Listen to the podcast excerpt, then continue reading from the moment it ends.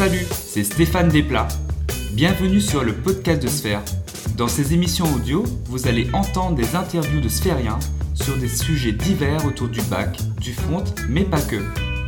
Vous allez découvrir ce qui se passe vraiment chez Sphère avec les commerciaux, le marketing et tous les gens qui font la famille Sphère.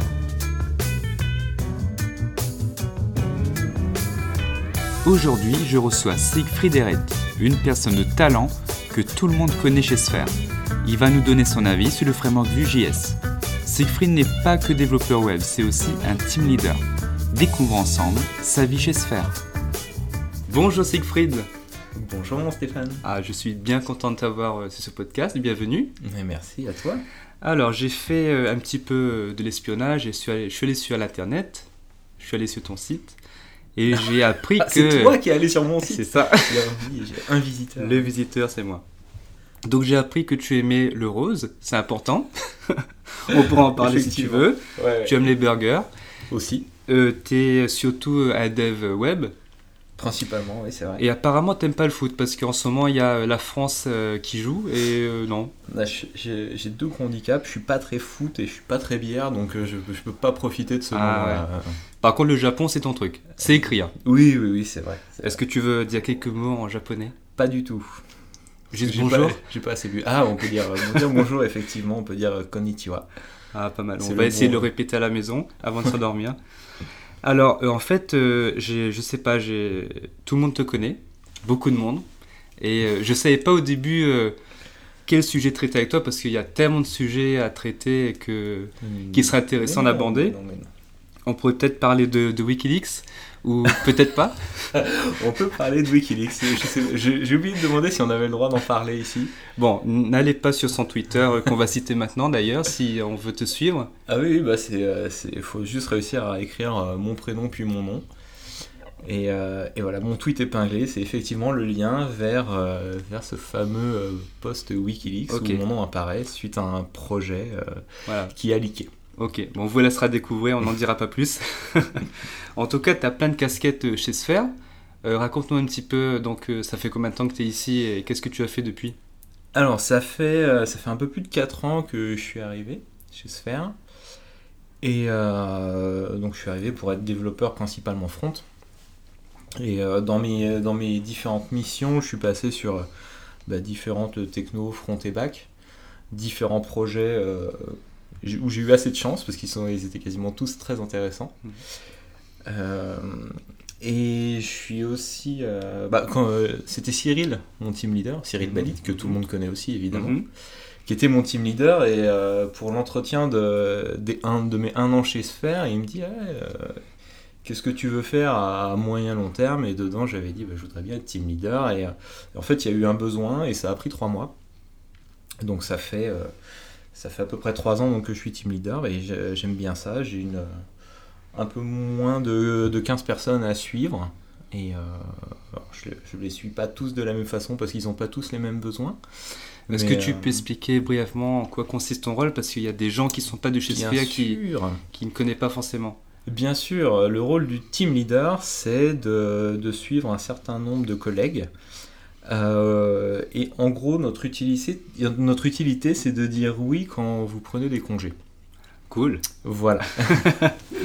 C'est un rôle essentiel. voilà. Euh, aussi, c'est nous qui faisons, euh, qui faisons les entretiens annuels. Mhm. Et ça, c'est une vraie, une vraie force qu'on a chez Sphere. Donc le team leader fait l'entretien annuel et va bah, défendre le cas de la personne devant ce qu'on appelle le comité carrière qui regroupe la direction, le commerce et l'ensemble des team leaders. Donc n'importe qui peut rentrer dans la discussion pour, euh, bah, pour euh, décider du sort euh, de la personne, que ce soit au niveau financier évidemment parce qu'on discute de ça, mais aussi des envies de carrière, des besoins de formation s'il y en a.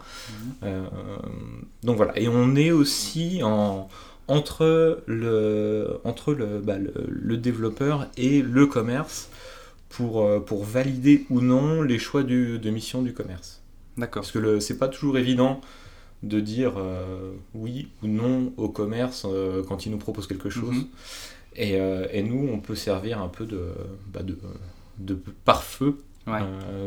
pour laisser passer ou non certaines demandes. Surtout que tu as la maîtrise aussi technique par rapport au pôle dans lequel tu es. Oui, mais pas forcément. euh, pas forcément. J'ai des, j'ai des gens aussi euh, qui font du mobile. Mhm. Euh, un en particulier. Le mobile, moi, c'est pas mon domaine. Et donc, bah, c'est vrai que je discute beaucoup avec cette personne pour, pour savoir ses envies. et, puis, et puis, je sais vers qui me tourner chez Sphere pour, pour demander de l'aide si, Mhm. si besoin. D'accord. Alors, si on revient sur ta mission principale chez Sphere, c'est le dev web. Ouais, c'est pas mal ça. On peut dire ça. Mm.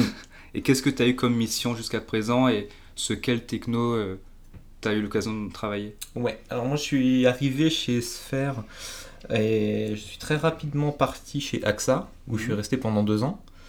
Donc pour bosser euh, sur du front AngularJS, sur un CMS qui s'appelait Belisarius à l'époque, mais on, on doit taire son nom.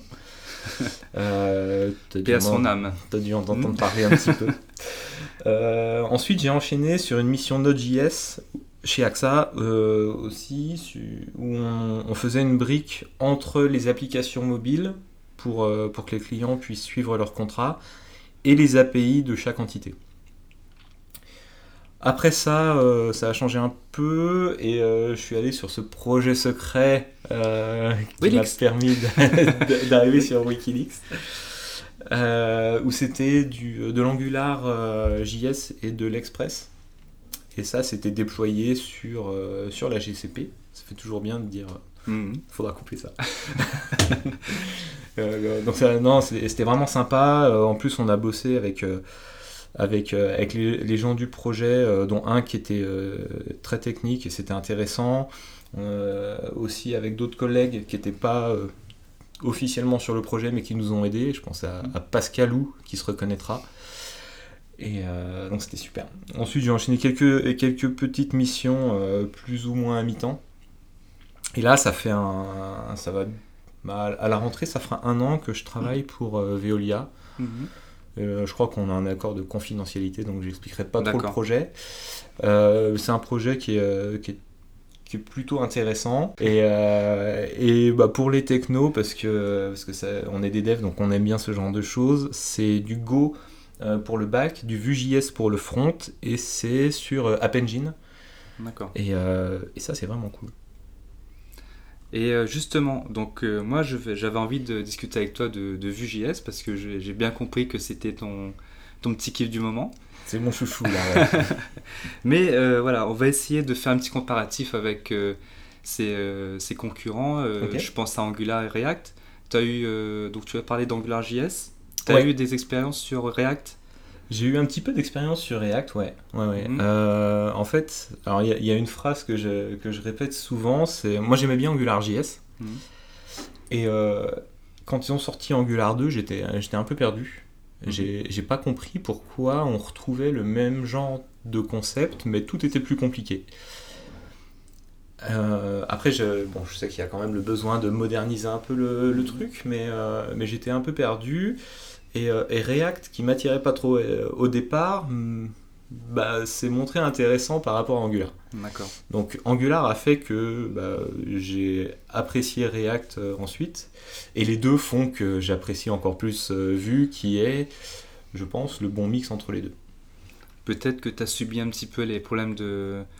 Enfin, tous les problèmes qu'il y a eu au niveau des montées de versions euh, par rapport à Angular, entre la release candidate, les différentes petites versions qui, qui sont sorties et qui a eu. Qui a fait des dégâts aussi, quoi. Hmm, eh ben non. Non, pas du tout. non, j'ai pas eu de, j'ai- pas eu de migration à, à subir parce que j'ai euh, jamais fait de projet, de vrai projet Angular euh, professionnellement. Mhm. Euh, j'ai joué un petit peu, j'ai suivi la Sphere School. Ça m'a pas attiré plus que ça. Après, je, je pense qu'ils ont fait des erreurs au niveau de la com, au niveau de certains trucs. Et euh,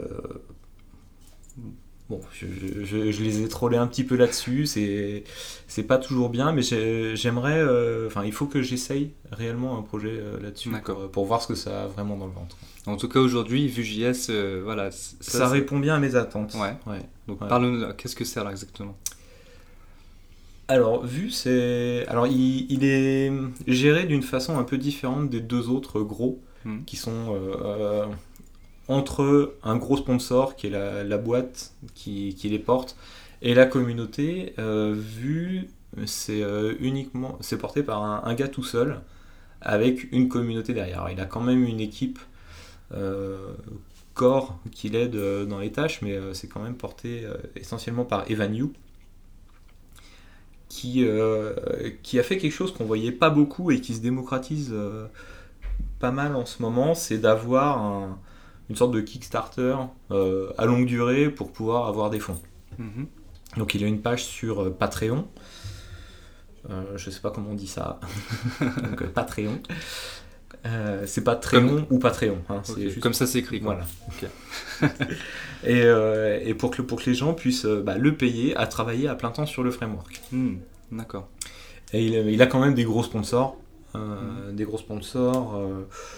Euh, je me rappelle plus quelle boîte, mais euh, il y a certains, certaines, certains éditeurs de framework qui l'aident et d'autres. Donc il, est, il est pas mal heureux et ça, ça rassure quand même. Enfin, il va pas tout laisser tomber du jour au lendemain. Mhm. Et la communauté est, est, quand même assez active. Peut-être qu'on peut en parler après, mais est-ce que tu penses pas que ça peut être un risque pour l'avenir de Vue.js vu son, bah, son contexte, tu vois, par rapport à un concurrent comme, euh, comme Google ou... Euh, euh, non, je pense pas. Je pense pas. Enfin, il est, c'est quand même open source, donc les mhm. gens peuvent faire des choses avec, peuvent contribuer facilement, le forquer si jamais ils sont pas contents pour bah, rajouter des choses dans leur coin. Et par exemple, alors il faudra que je vérifie. Mais euh, si tu veux contribuer sur Angular ou React, il faut que tu remplisses les conditions d'utilisation. Mhm. Et il me semble que pour Vue, tu n'as pas ce genre de choses-là. D'accord.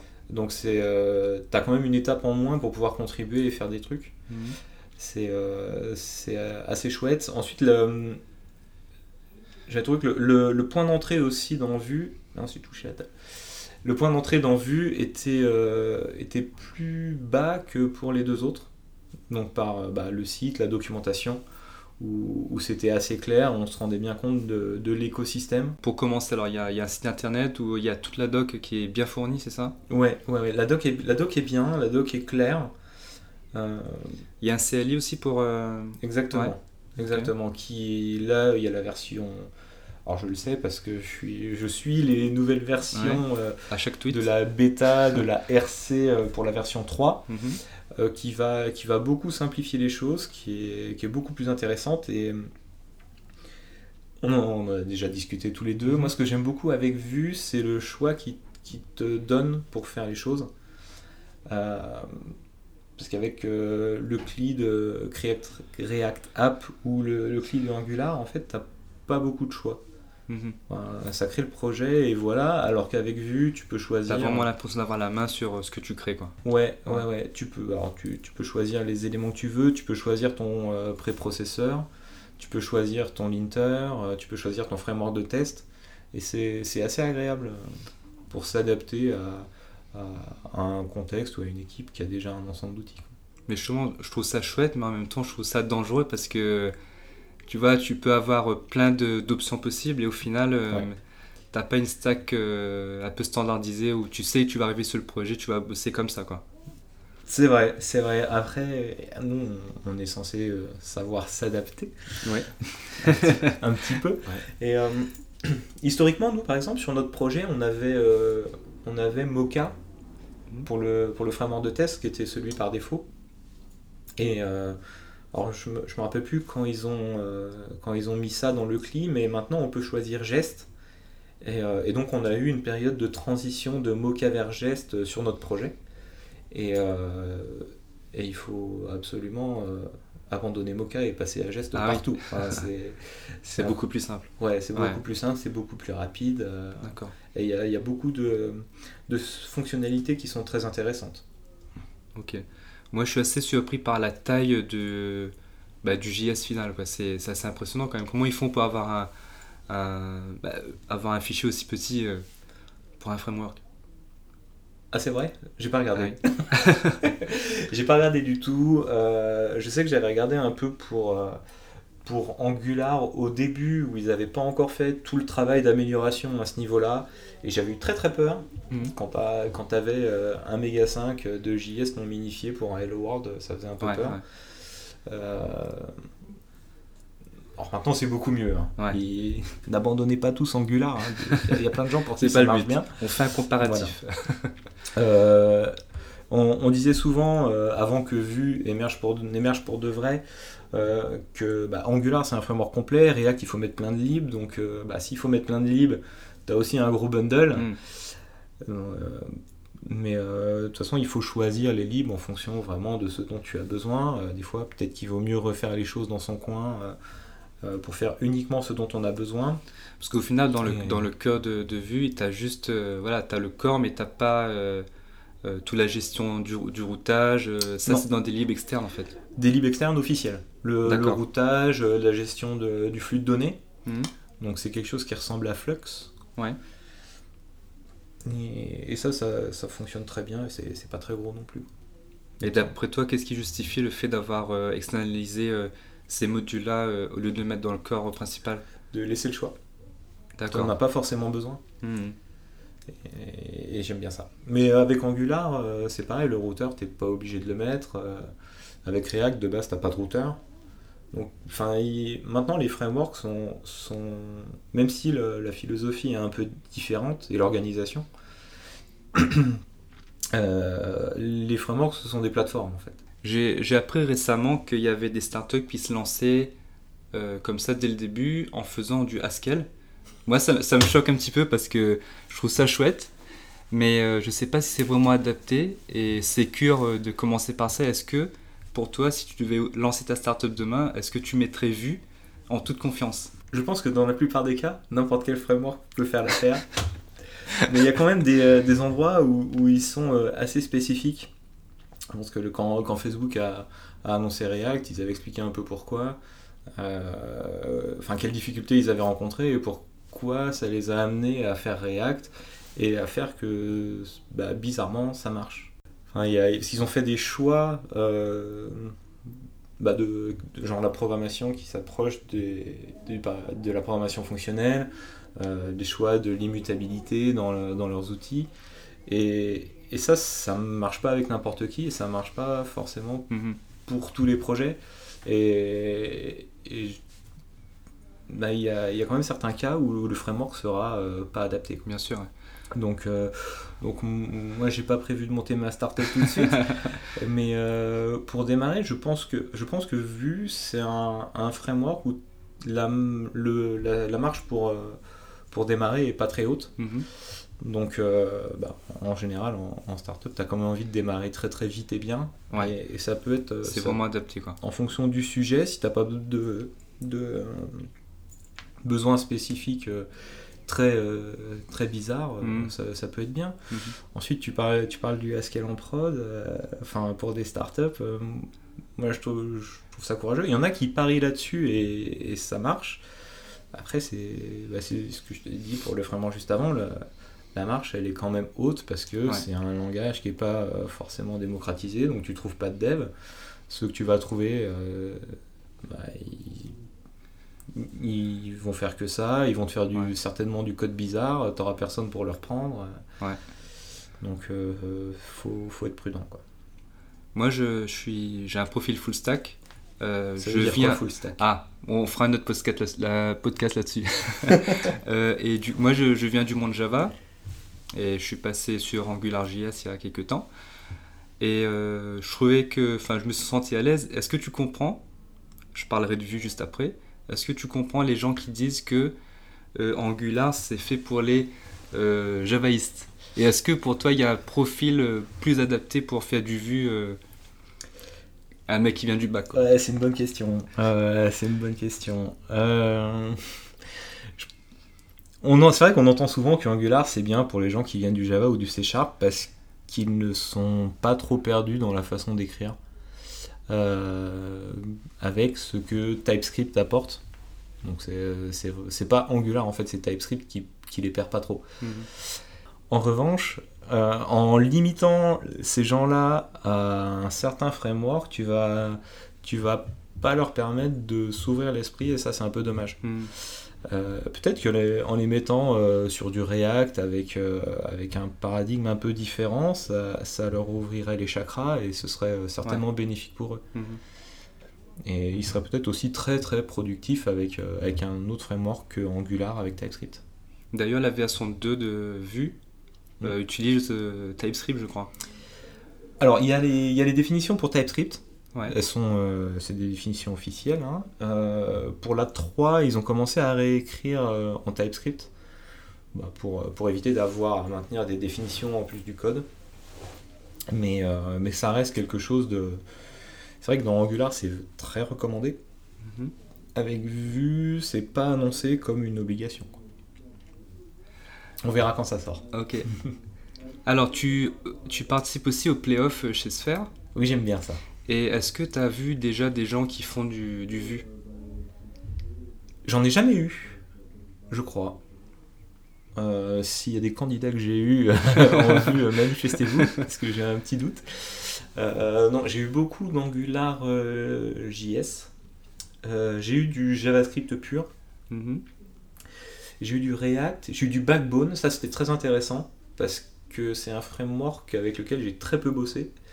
Donc, je- T'attendais à ce que le mec il t'apprenne des choses. Exactement. Ouais. Et, euh, et les deux fois, ça s'était très très bien passé parce que la personne était euh, très pédagogique, m'a bien accompagné. Alors j'ai et- dit le mec, mais je, je peux dire aussi la fille. hein. Respectons. euh, oui, tous les euh, soyons inclusifs. C'est pour ça que tu remarqueras, je- j'essaye de dire la personne. Oui. Comme ça, ça reste. neutre. Enfin, ouais. Donc, donc non, du vu, du vu, je, de souvenir, non. Mais, mais j'aimerais bien. Et là, les gens qui ne sont pas chez Sphere se disent Quoi, des playoffs? Mais qu'est-ce que c'est? Mais qu'est-ce que c'est? Eh ben écoute, euh, viens passer les playoffs chez nous. Euh, ça te permettra peut-être de rentrer chez Sphère, donc n'hésite pas à écrire à ta.paris.sphère.com et pour venir nous rencontrer. donc les playoffs, c'est trois entretiens. Euh, enfin, en fait, il y en a plus. Un entretien euh, avec nos talent advocates, qui sont en gros nos recruteurs. Ils font plus que ça. Euh, ensuite, il y a trois entretiens techniques. Euh, il y a Algo, euh, parce qu'on a envie de ça- que les gens qui nous rejoignent euh, arrivent à réfléchir et un Mhm. minimum de logique. Il y a du langage, parce qu'il faut savoir un peu ce, qu'on, bah, ce en quoi on code. Et, Mhm. et j'ai déjà eu quelqu'un qui m'a dit euh, Je code qu'en TypeScript parce que je connais pas JavaScript. Mhm. C'était un peu dommage de ne pas savoir vers quoi on va. Et, euh, et la partie plateforme, où, euh, où là, on, on essaye de résoudre un problème plus ou moins ensemble, même si c'est quand même globalement la personne euh, qui est évaluée derrière le clavier, on est là pour, pour faire programmer. Mhm. Quoi. Et ensuite, il y a aussi une petite discussion avec nos commerciaux pour, pour voir si tout, tout se présente bien. Donc c'est une après-midi, c'est globalement tous les vendredis. Et, et c'est très intéressant à faire en candidat et à faire en évaluateur.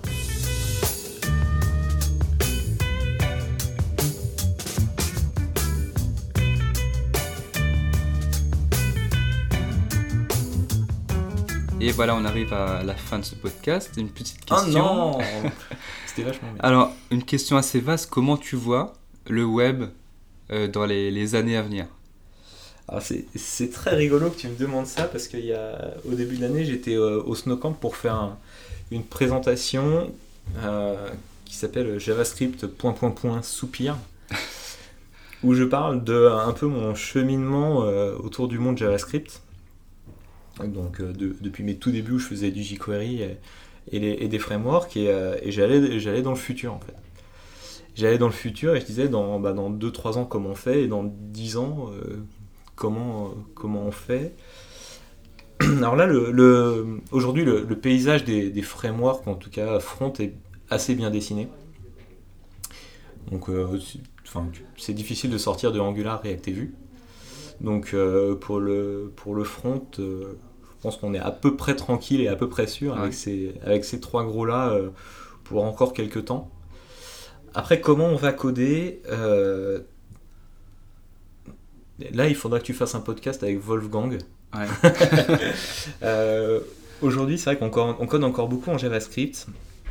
Il y a beaucoup de gens qui codent en TypeScript. Et, et il y a d'autres outils qui permettent de compléter JavaScript avec, euh, avec un certain nombre de fonctionnalités comme le typage. Et, euh, et Wolfgang a, a des, des remarques très pertinentes sur ce sujet, donc je le laisserai, je le laisserai en parler. Euh, ensuite, il y a quelque chose de très intéressant qui, va, qui commence à arriver, qui est déjà dans tous les navigateurs, c'est WebAssembly. Mhm. Donc je pense pas que ce soit utile pour faire clignoter des boutons. Euh, je, réduis souvent le front à faire clignoter des boutons, je suis désolé. Euh, je pense que c'est quelque chose qu'on verra arriver et qui va apporter des choses très intéressantes. Aujourd'hui, c'est dans tous les navigateurs principaux. Donc si nos clients sont limités à ces navigateurs-là, euh, on peut s'en sortir. Mhm.